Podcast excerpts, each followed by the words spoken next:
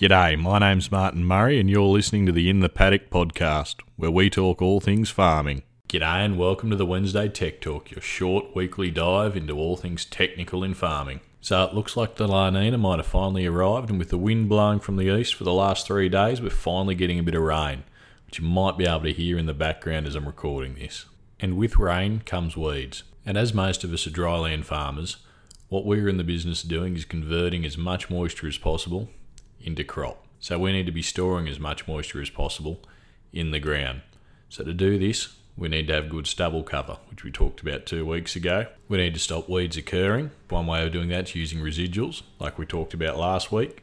And when we do get weeds, we need to get rid of them quickly and effectively, stopping them using that moisture that you'll need for next year's crop. In my opinion, the best way of achieving this is through zero-till agriculture, which means using herbicides to kill weeds without disturbing the soil, without losing that also important ground cover that is your stubble. You may end up having to spray up to 5 times in a fallow season.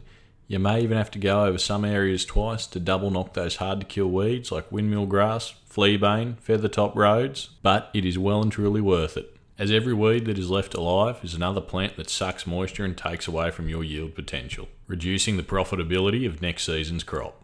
And at the end of the day, every dollar adds up, and that extra bit of saving per hectare can really add up to some massive gains across the entire farm.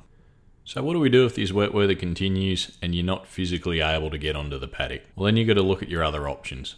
It may involve getting in a plane or even a helicopter to get over that country, spray out those weeds and keep your paddocks clean. Because if you let it run on too long, not only will you be losing moisture to those weeds, you'll also run the risk of the weeds going to seed and increasing the seed bank in your paddock, making them harder to control next year as there'll be far more of them, which will cost you time and yield, which all equates to money. So there you have it. My main bit of advice for the fallow period is to keep on top of those paddocks and control your weeds, because good weed control will lead to good crops and good seasons. Thanks for listening. If you like what you've heard, give it a like, a rate or a review on whatever streaming service you listen to it on, and share it with a mate. Hopefully they'll get something out of it too. And please remember that while I'm an aggro, I'm not your aggro.